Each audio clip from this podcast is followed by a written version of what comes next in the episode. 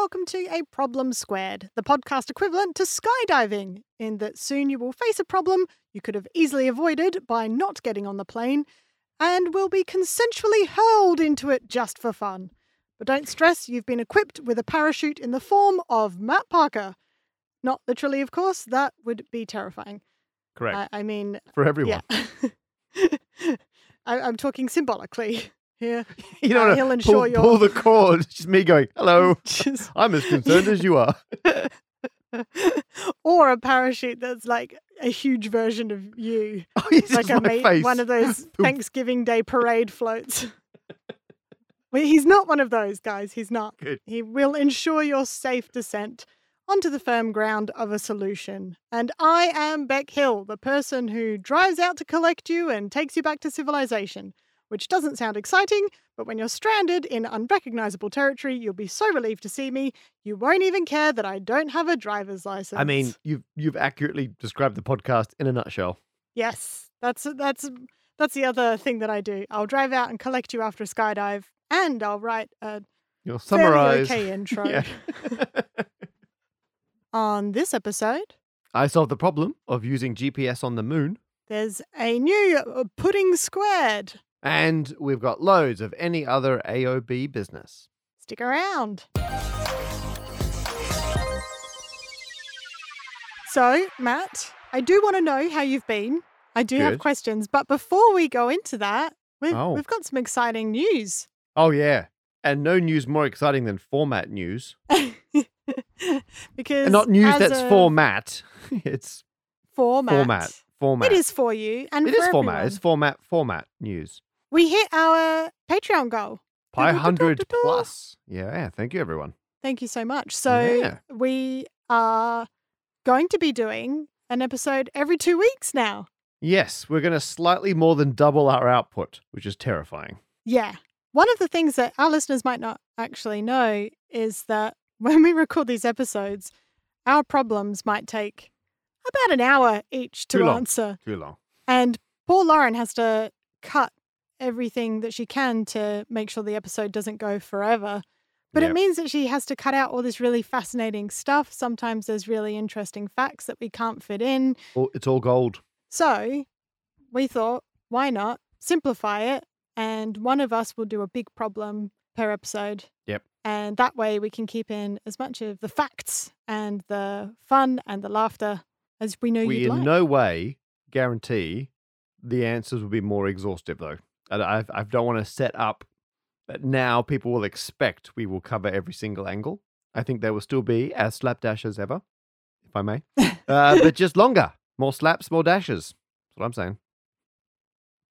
oh, It'll be a slip, slop, slap, dash. That's what we're doing. yes, exactly. It's very exciting. So now I can ask Matt, how have you been? What have you been up to? Uh, Well, today, as you know, and while we're peeling the curtain back on the logistics of how this podcast works, we do record it a number of days before it goes out because it has to be edited and all those things. We're not doing this live on the day. And we are recording on Tuesday, Tuesday, Boxing Day. So I am still recovering from the excitement that was yesterday, the 22nd of Feb in the year 22. 22222. Ah, And it was a Tuesday. Oh my goodness, it's been in my diary for so long. And it finally ever since you mentioned it on the last episode, I've been really excited about it. And then I was really disappointed when like loads of major news, like it got loads of coverage. And I was like, "Oh, no. I couldn't believe it. Some of us were into Tuesday, Tuesday years ago, getting ready for this. What did you do for it, Matt? I embarked on an overly involved YouTube project. And I realized last Completely year. out of your wheelhouse. I know. I thought something new. I um it dawned on me last year this was on the horizon. And I thought, oh, I'll email some YouTubers and we'll come up with a plan. There's another channel uh, called Three Blue, One Brown, guy called Grant Sanderson runs it. So I dropped Grant an email very early on, said, hey, we, we should do a thing. And likewise, and um, Steve Mould, good mate of mine. And we're like, yeah, we should do it. But of course, did we get it all done well in advance?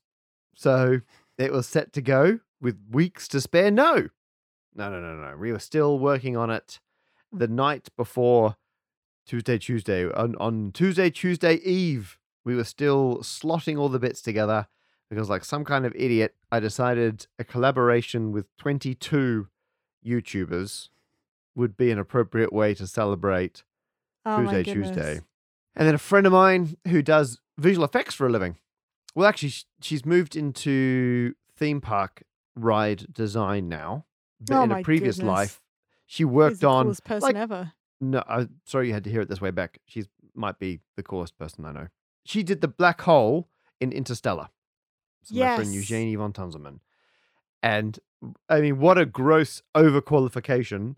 I had a collapsing hole, like a singularity at the end of the video. And so I got the world's black hole VFX expert to render it for my stupid Tuesday, Tuesday video. Just to make it even more complicated, we had to have a VFX schedule. And so certain shots have to be done, in, some had to be done in advance to be able to go into that and all this stuff. So, oh my goodness, it was just, it was totally worth it. I'm glad it's done. And I've got 11 years and a bit until Threes Day Thursday on the 3rd of March, 33. and obviously, your answer is going to be the same when I ask you how you've been, because obviously the highlight was also, I assume, Tuesday, Tuesday. I don't know if anything else has happened. I mean, anything else in your life I other won't than that? lie. I did sell. I was excited about Tuesday, Tuesday. We stopped Moneyball. I had never seen Moneyball, so we were watching that. And Matt, you'll you'll like this. My complaint about Moneyball: too much baseball, not enough maths. Too much I sport, was, not I enough was numbers. all excited for like some whiteboard action, and uh, there was a disappointing lack of it.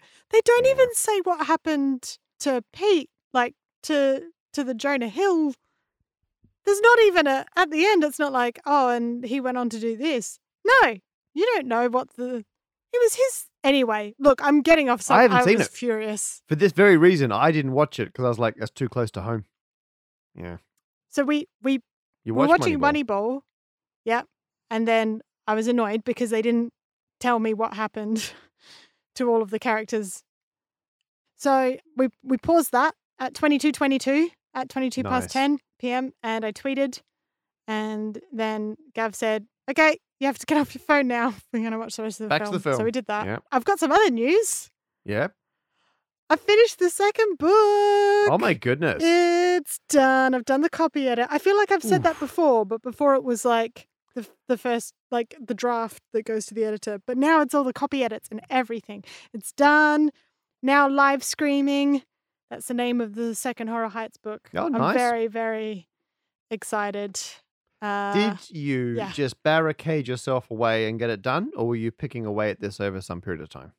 both. I was picking away at it. And then the week before the deadline, realized, hey, picking away at it on a daily basis, still not enough. Oh. So then barricaded myself for a week, stayed up for 36 hours straight at one point, Whoa, still didn't get healthy. it finished, had a bit of a breakdown. yeah. Light breakdown. It was actually, I mean, I'm really, I'm, I'm making light of it, but I'll be honest, it was, it was not nice. And then took me about a day or two to vaguely recover enough, get back on my feet. And then I finished it and I've been in a wonderful mood ever since. It's like Yeah. revising for an exam. And it's good. everything It's and then good. nothing. Yeah, because you go through. I hate this book. I regret every decision I ever made. Phase. Yeah. That's good. You still like it. You got to the end. You're like, hey, it's a good book. I think it's better than the first one. And now, and now I'm all pumped. And you know what, Matt? What? I'm ready to hear a solution to a problem. Oh well, are we recording the right podcast for you? This episode's main problem comes from Phil Thomas, who writes Assuming the signal was strong enough, what would happen if you tried to use a GPS sat nav on the moon? Oh my goodness, I know how much you like GPSs, Matt. big fan. Love a good GPS. And I'd never thought would a GPS unit work not on Earth. So obviously they work on Earth, and I'm taking it from Phil's question that they're talking about just a standard issue consumer GPS unit because obviously NASA mm. and ESA and space agencies have specialized kit for tracking things in space. yeah, They Right. didn't just like send Apollo 11 up to the moon and they're like, Can you see Earth? And they're like, Yep. Yep. They're like, Good. Cool. Yeah, so we got ways to track things in space. yeah.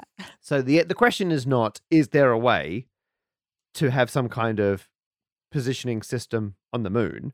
The question is, could you take an Earth global positioning system set up and could you take that to the moon and would it still work? Some people may already know how GPS works. Beck, how familiar are you with the GPS?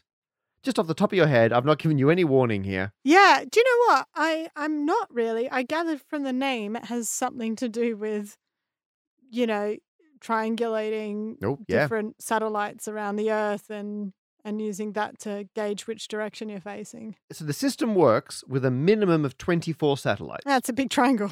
They, f- for a triangle, that's a lot of corners. And um, satellites come and go. So they've made loads. Uh, they- they've made like 70 or something of these things over the years since it was first put up. Oh, uh, it was back in the 80s, I think. So they come and they go. The current, the oldest satellite, currently still part of the um, GPS network, launched in 1997. So it's the oldest one up there is 25 years old, and the rest are all newer than that. And when when they get decommissioned, sometimes they, they get like if they're totally dead, they shove it way further out. Yeah, there's a bunch of junk, isn't there? A bunch of junk. They drain the batteries, all that jazz, and then they just shove it in a drawer way out in a very high orbit. Sometimes though, the satellites get a bit old, but they're like, ah, they still they still would work. And they keep them as backups. So they decommission them, but they Oh. keep them in the orbit where in an emergency they could be powered back up again and go back into service. Wow. So we have got a bunch of like spare ones going around. As long as there's 24 or more, it all works. And there's currently 29 of them in active service at the time of recording. And so the way they work is, in a nutshell, they broadcast a clock signal, like a, eh, like a timestamp. They're constant. All they're doing is they're constantly reading out the time, and that's it. That's that's all they do. Oh, and they, and they identify themselves. And to be honest, before anyone complains, there's a bunch of other metadata, things about corrections between time zones and, and stuff. There's a bunch of other things going on. But in terms of the actual working out where you are, all they do is they yell the time into space. Aw. And they also yell uh, in all directions, which is why this is a great question because they're yelling. Actually, are they directional? Uh. Oh. I've just questioned myself because I know, uh, as previously discussed, my wife is a space scientist and I will get in trouble. I Because you can have very directional satellites. So I'm going to take that back. Mm. I think they're yelling directly at the Earth. But Phil specified, assuming you can get the signal. So that's a practical concern Phil has conveniently hand waved away. So they're basically they're up in space yelling the time back down at the Earth. And totally unrelated, but just something I love. They keep track of time by counting the number of weeks and the number of seconds. So as humans, we split time. Normally, we do hours and minutes and seconds, and then we do Mhm. days and we do years. They're like, nah, forget that. We're just going to count how many weeks it's been, and we're going to count how many seconds it's been since midnight at the end of the 5th of January, 1980. So it's constantly just broadcasting how many weeks it's been since then, followed by how many seconds into the current week. Why that date specifically? No reason. When you set up these computer systems, they, all use different dates. So, I mean, they use 1970 for a lot of things. You just need to pick an agreed point in time, and they tend to put it slightly before the system has to come online. And so GPS was was up in earnest in the 80s, and so they just picked. I don't know why the 5th of January though. They picked couple. Maybe there's a bunch of problems with something happening right on the rollover between years, so they bumped it off by a couple days. But yeah. Oh, so they, they had to pick a Monday. Maybe it was the first Monday in 1980. That feels likely. Oh, I can check that right now. Oh, The 5th of January 1980 was a Saturday. okay. So their weeks start Or they wanted to start on the weekend. between Saturday and Sunday, and then the weeks run Sunday to Saturday. Ah, So- one of them ones. One of them ones. So they're constantly broadcasting out the time and a little identifier string of arbitrary ones and zeros, but it's unique for each satellite and they're carefully selected so they don't overlap and they're hard they're easy to distinguish and they use a thing called a gold code, which is unrelated to this. But the reason you can tell where you are by just things yelling the time at you is we know very accurately how long that signal takes to get to you because it goes at the speed of light, which is very fast but finite. So it's still the case that as something gets further away from you, it takes a bit longer for the signal to get to you. So what you can do is if you know the current time, so your GPS device knows the current time, the GPS satellites have an atomic clock in them. So they're in, they really know the current time and they're calibrated with the earth and they're updated reasonably frequently to make sure they're kept exactly in tune. And they have to compensate for general relativity because time passes at a different rate on the GPS satellites than it does on the earth, which is just incredible. They compensate for all of that. Because if, if someone yells the time at you, and by the time you hear it, you're like, oh, that was like three seconds ago they said that. And you know how fast the signal was traveling, you can work out how far away they were. And so if you know the Hmm. distance to a bunch of other places, you can work out where you are.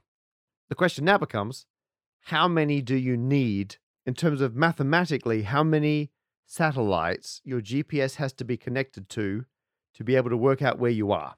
And it's always naively one more than the dimension that you're currently in. Oh, So imagine you're on like a big open sports field or grass field or something, right? Mhm.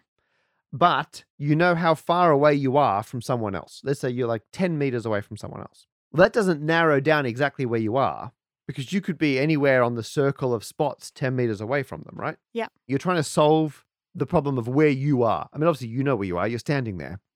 But if all you know is you're 10 meters from someone, there's a big old circle, you could be anywhere on that circle. if I was blindfolded and I wanted to know where I was on the pitch, which way I was facing or whatever. Yeah.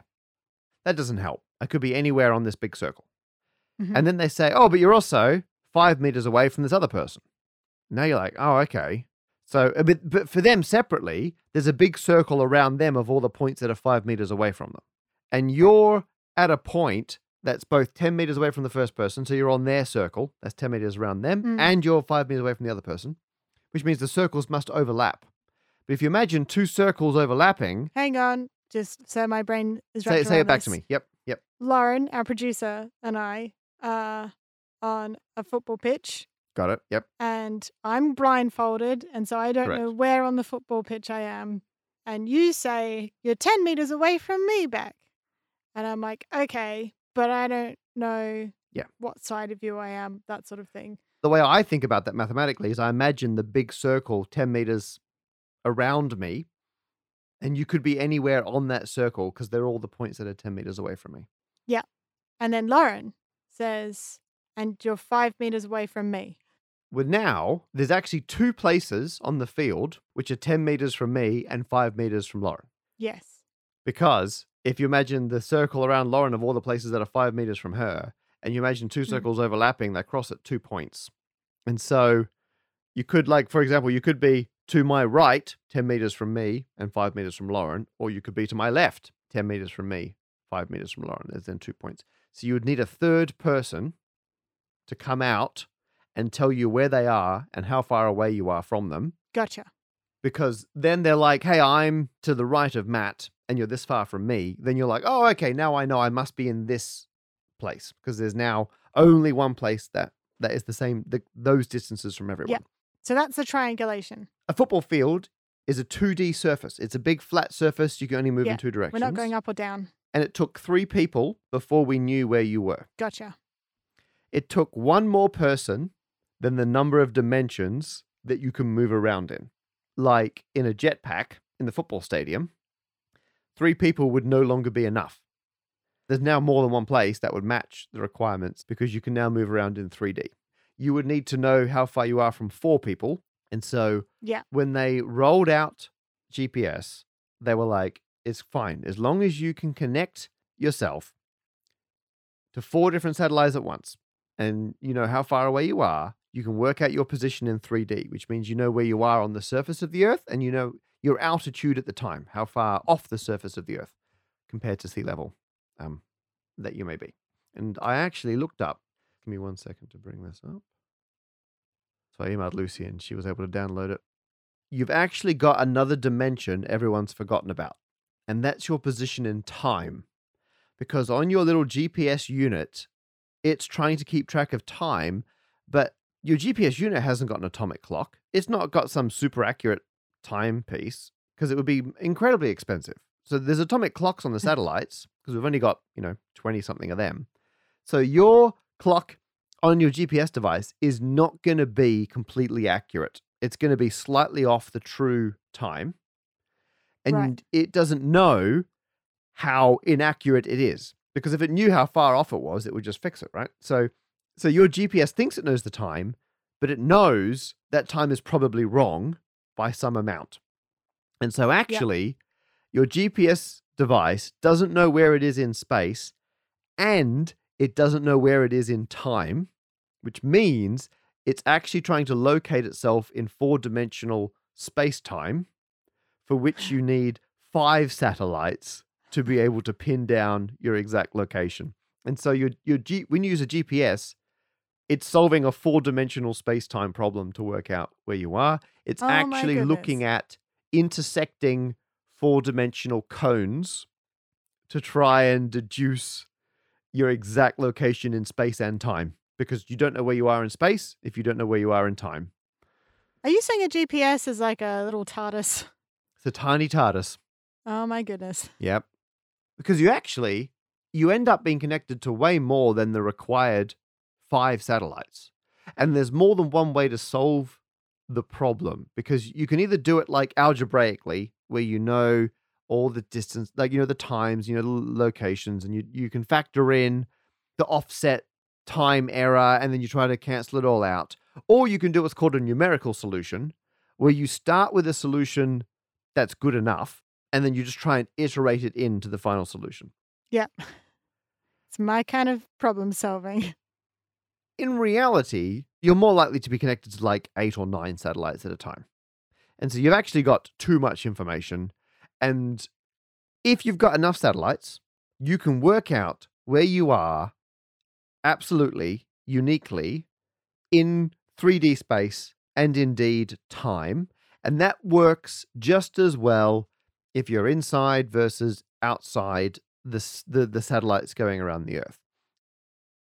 Now, interestingly, in the paper, The Existence and Uniqueness of GPS Solutions, they point out that you can sometimes still work out where you are with only four satellites if you start off by assuming that you're on Earth. And when you have these iterative solutions, it starts by guessing that you're on Earth, which seems like a reasonable assumption, and then just hones the answer to exactly where you are. And there's some regions in space where you're outside the Earth. And if you can only connect to four satellites off the Earth, because you've no longer got this safe assumption of, you know, roughly where you're starting, like on the surface of the Earth, that can go wrong depending on the geometry of the satellites. So the first kind of passing answer to Phil's question is in theory, GPS works anywhere if you've got five or more satellites and you get a strong enough signal. If you're on four, it depends slightly on where you are. And I'm pretty sure the moon, it depends on the geometry of the satellites, is going to be in a, it's going to be arbitrary. There'll be, like two possible solutions because you can't start with the assumption that you're on the Earth. Mm. But there's so many satellites that this is this is not an issue. The bigger problem is that your GPS device probably won't work. Is that because the satellites go around the Earth? It's not because the satellites are going around the Earth, not the moon. That should still work. Is it to do with the time being different? It's not because of the maths. No charging plugs. It's not because of a lack of charging plugs. Is it an atmospheric thing? It's not an atmospheric thing. Nice guess. Now, you've stumbled onto something else there. Because you're so far away, all the satellites relative to you look very close together. Yes.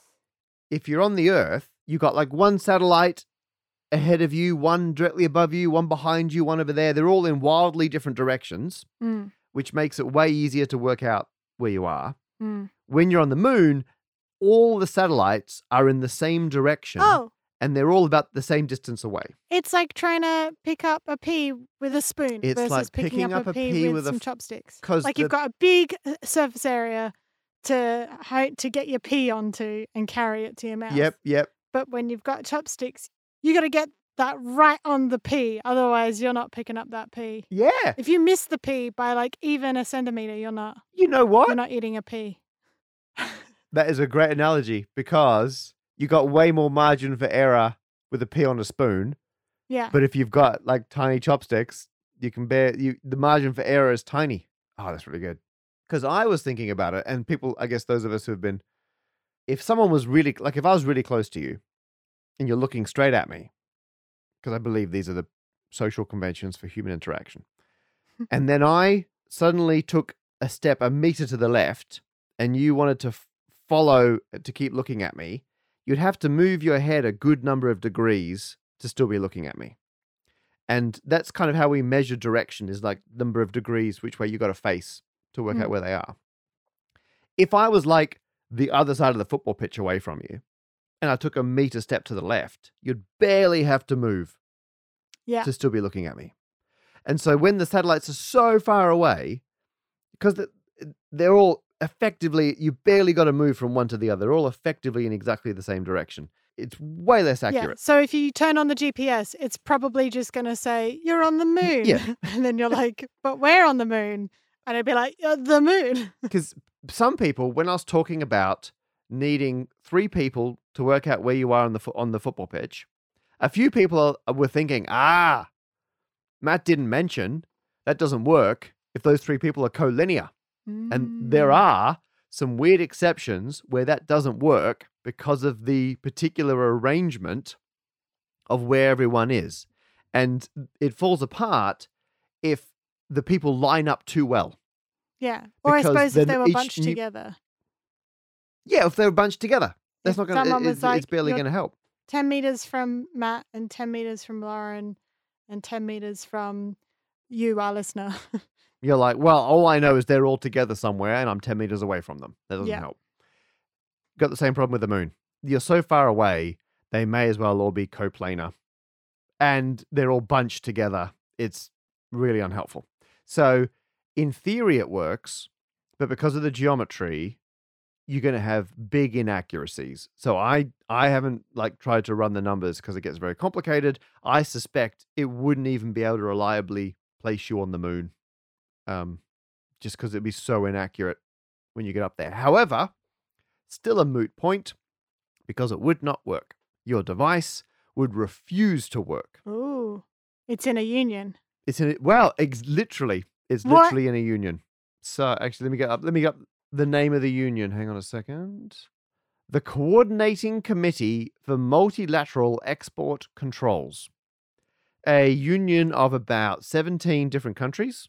And this was post Second World War through the Cold War and was disbanded, or at least, I mean, was probably superseded by something else in the early 90s.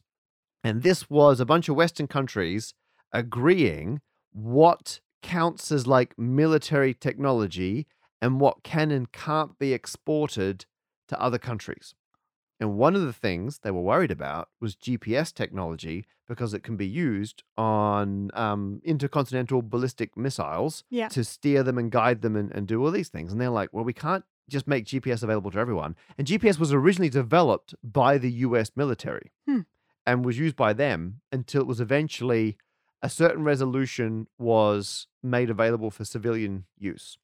And to this day, the US military can turn off GPS, Whoa. which is terrifying. Whoa. We only use it out of the goodness of the US military's heart, which I'm so glad that I grew up knowing how to use an A to Z. I mean, it's not just that. I mean, we use the timestamping feature, like financial transactions are done using the GPS timestamp. Uh, trains pulling into train stations. Oh my goodness. The train knows it's in the train station because of the GPS coordinates. I know a bunch of this because Lucy works on some of the kind of business and continuity issues that would rise from a solar storm disrupting the GPS network of satellites. Uh, oh my goodness, it's terrifying the amount of things that depend on it. It also depends on the US military. And all of them are owned by the US. There's not like uh, any other countries that have been like, oh, we'll do our own version. There are some other systems kicking around. Uh, Russia has their own network that's up and running. China have their own network, which is up and running. And I assure you, uh, if the US military decides to stop providing this, uh, China will probably swoop in to then be the ones providing such an incredibly important bit of infrastructure nationwide. Uh, the European Union, they've been trying to get their own version up Galileo. called Galileo for a long time. It's been plagued with all sorts of ridiculous problems. That's one of the biggest, biggest failings of the modern space industrial complex is getting Galileo off the ground. Galileo Figaro. At the moment, though, we're very much ancestored into the US GPS. However, they want to stop it from being used in weapons. And so, if you haven't got a license and you buy a standard issue consumer GPS device, it's limited in two very important ways. Number one, it won't work if it's moving more than a thousand knots, which is roughly 1,852 kilometers an hour or just over 1,150 miles per hour. Huh. So if you suddenly start driving significantly faster than a thousand miles an hour, your sat nav will cease to function because they've all been designed. If they start moving too fast, they turn off, and a thousand knots was the limit. And they will stop working if they're more than 18 kilometers above sea level, Ah, which is a fair way up. but the moon is definitely above that. The moon is definitely above 18 kilometers above sea level. So it turns out your GPS device will not work on the moon because it will be deliberately capped to turn off above 18 kilometers above sea level. The one final problem is these are very old regulations and there's a variation in how they're interpreted. So some manufacturers consider it to be and, and some consider it to be or. So some devices will turn off if they're above 18 kilometers or they go faster than 1,000 knots. And some only turn off if they're above 18 kilometers and traveling faster than 1,000 knots. Ah, So they've gone for the much narrower definition that it has to be both those things at once. If you could find a manufacturer who's a little bit more liberal with the international multilateral export controls, as long as you could get it to the moon without going above a thousand knots, it will continue to work. but the moon moves quite fast. So the moon is 384,400 kilometers away from the Earth, center of mass. And it gets all the way around the Earth every 27.32 days, which means the moon is actually moving at 3,832 kilometers per hour. So the moon is going faster than the GPS regulations allow. Of course, that's relative to the surface of the Earth. And the surface of the Earth is also moving in the same direction as the moon Ah. orbiting, but not as fast.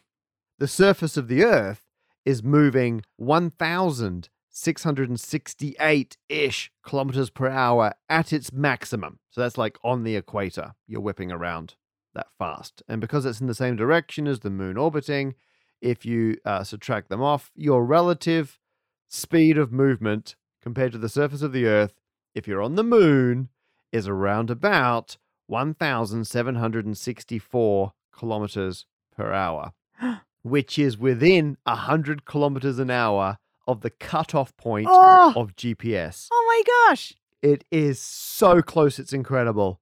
It's just on the side where it will work. So, in theory, you'll be just, you'll be way over the altitude limit. You'll be just inside the speed limit. But given the inaccuracies, like the error bars are huge, if it worked, it would know it's going below the relative speed threshold. But because you're so far away from the satellites, like we were saying, it'll be so inaccurate, it will accidentally think it's going faster than it really is. It will trip the cutoff because now you're above the altitude and it thinks it's above the speed and it will turn itself off. So, in theory, if it worked, it would work. But because it doesn't work, it won't work, which is arguably true of a lot of things, but it's particularly true in a very specific sense in this case. Matt, I am impressed. I am. I the- really For am. good reasons. feel like- Yeah, you covered every, well, from what I believe, you covered every angle. You covered one more angle than we needed for this dimension. Hey, and that's why I personally believe that that problem deserves a ding. Ding. I thought you were going to say you got slightly lost in the time dimension and that took forever, but we got there. Now we've found our way through and out of a very big problem. We decided in our new format to have a small, a small problem, which we're currently calling the dinglet. yeah. I don't know if that's the best working title for a mini The problem. big problem, you're trying to get a ding. It's a big ding. A little yeah. problem, it's a dinglet. Little ding. Like a singlet. like a singlet, but a dinglet. I pitched that the side ding should be called the wing ding. It's like the supporting ding, but outvoted. So anyway, Nebuzaradan, I hope I got that correct, has put into the problem posing page that there's a podcast they enjoy, excellent, which has a running joke that involves one host asking the other, "Is this your card?" That's very familiar. I'm glad they're posing this hypothetically for us. They they've lost track of why it's a running joke, how it started, why it's funny. They're too afraid to ask the host to explain the joke, at least directly, because they think it might ruin it. Bec, can you help them out? Yep. I uh, I can't remember. Nor can I. I can't remember how it started. I, I I think all I can say is that I it I don't I would argue as our defense that it is not a joke. You are just trying to see if you can guess a card. I am now. Yeah, but it's uh, it's kind of because as a mathematician, I've also had to work as an amateur magician. That's just how it works. It's like the classic cliched annoying magician. Is this your card? Like it's it's shorthand for annoying magician. In my in my opinion, I don't No. know, I'm not sure what your take is. I think it did stem from something that we were talking about. I, I, I think have. it did originally start from something. and then one of us did it as a callback, like just at the end of the probably at the end of the episode. I was just like, "Is this your card?" Oh, it probably was because Yeah. I keep cards in my study, and I probably realized I could grab a pack and hold the card up to the webcam, which is the perfect like when you. I don't know if anyone else here, if you're listening, I don't know if you've got your own podcasts, but the ultimate, like the kind of best practice for podcasts is if you think of a joke that only works for the other host on the video call and is lost on every single listener, definitely put that in. And so I Yeah. just just to make you laugh would have pulled a card out and waved it at the camera. And we've just kept doing it. I don't know why we kept doing it. Yeah. I know we what. keep doing it because you still haven't guessed my card. Are you thinking of a specific card? Yeah. Yeah, I've got one. Ah, okay, okay, okay. When we when I realized we were still doing it, I just got a pack of cards and started systematically working my way through them. So that's what we're doing. I'm I'm literally going through a pack of cards, one an episode, until I get to the one that Bec says she's thinking of. That that, that that's the whole joke. And we don't know why either. but we're finisher completers. Because there'll be someone out there, there's someone listening to this right now who's like, it, it's because you did the, ah, how could you not remember? And they'll be all annoyed. Yeah. And I apologize. We need a listener who's either binging the episodes and so it's in their recent memory, or they're strategically listening to them in reverse order, Ooh. which means they will later on come across it. Can you get in touch? Go to a problemsquared.com, pick solutions from the drop down menu, and, and send it in to us. Yeah. And now it's time for the long awaited A Pudding Squared. For any new listeners, Pudding is the name of my pet hamster. And we became aware that we've got several listeners who are uh, of, of the younger variety. So we children. we'd have a lot of children listening. Yeah, they, they might they might not label themselves as children. They might label themselves as adults at heart. We thought we'll include some problems for them. Age is just a number. That's our policy. And we do really encourage kids to to solve these. We have had grown up listeners come back with solutions, which by all means, you know, I would say. to. The grown up solutions have outnumbered the, the children's solutions. Yeah, there was one that we had where all of the grown ups got it slightly wrong because they didn't do the maths thoroughly enough, and the one child, uh, the wonderful Dexter, was the only one who did it properly. Hence the phrase Um, classic Dexter. but we got a message from Dave Lecomte on the problem posing page specifically asking for more pudding squared questions. And I thought Dave came up with a good one, so I thought I would use this one. So this is the next pudding squared question. It is if pudding can run nine kilometers a day, how long would it take pudding to reach the edge of the solar system? That's great.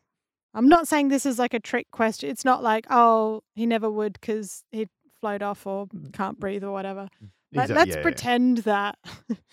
let's pretend that hamsters have the unique ability to run Run in the void of space. Yeah. Pudding is on an adorable spaceship that's got a treadmill. And when you run on the treadmill, Yeah. the spaceship moves at that speed. Yeah. Very simple. Uh, and because we're releasing these every two weeks now, and we want to give enough time for people to listen to them and get back to us with our answers, we will probably come back with the answer in two episodes' time so that Yeah. everyone has enough time to Roughly a month from catch now. up. Standard month Yeah. for a pudding squid. and in any other business, AOB. We have breaking ding news. Well, we've heard back from Sleepy, who posed the problem about their um, body clock being all over the shop. Oh, yes. Episode 026. They have renamed themselves Awakey. Heck, ah, you've changed someone's life and their name. They are amazed at how thoroughly you answered their question and how much time you devoted to it. They say they took your advice and instead of trying to change their sleep schedule dramatically, they're changing it gradually. They went and bought a sunrise alarm clock. So they've taken your advice to heart. And they say the most oh, important I thing is that. they've just stopped stressing about it. Th- They've acknowledged they can't change it at once. They're just going to gradually work on it. And they're saying, even though that they're still, you know, sleeping in sometimes more than they want, they're a lot less mad at themselves. They like the fact there are other people out there, other bee people having the same problem. And just by acknowledging it, has made their life better. So there you are. They consider it a problem solved. So Awakey, the problem poser, previously known as Sleepy, is giving you a big old ding. So ding. Yay. Footnote They also want to thank you, Bec, for acknowledging that telling someone to exercise more is one of the most annoying things someone can do. Second only to Is This Your Card, I believe.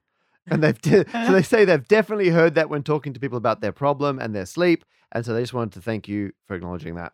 That you don't just tell someone to get out there and exercise more. Yeah, it sucks. There you go. oh, thank you, Awakey. You are absolutely welcome. Well done. That has made my day. And we love all of our listeners equally. We appreciate every single one of you.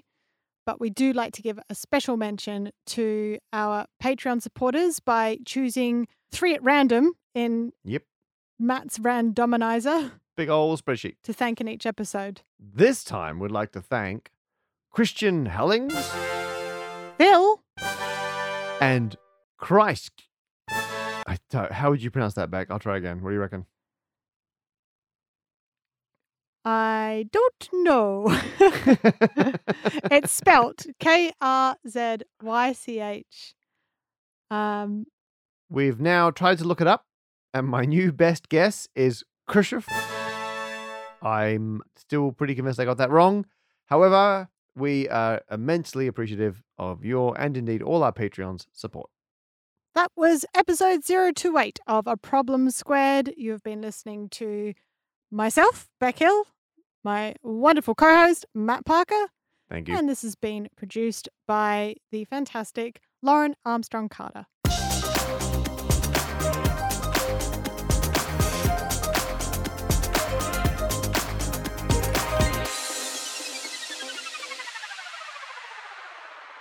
Hey, Bec, is this your card? I don't have the camera on. Hold on. no, that's not it either. Oh, this is the wrong deck. it's not even. Oh, I'm out of system. I, I can see why you gave up being a magician and went into Nailed it. teaching. Went to math. I think it's either the wrong deck or I've just absentmindedly picked it up and shuffled it while I was doing something else. I'm nuts. We're never going to make it. In the years following this podcast, Matt Parker never did fulfill his dream of going to the moon. He now lives in the outback of Australia, curating novelty rocks. Bec Hill went on to become famous for her invention of the hamster rocket, which she first tested with pudding. He will be forever loved. R.I. Pudding.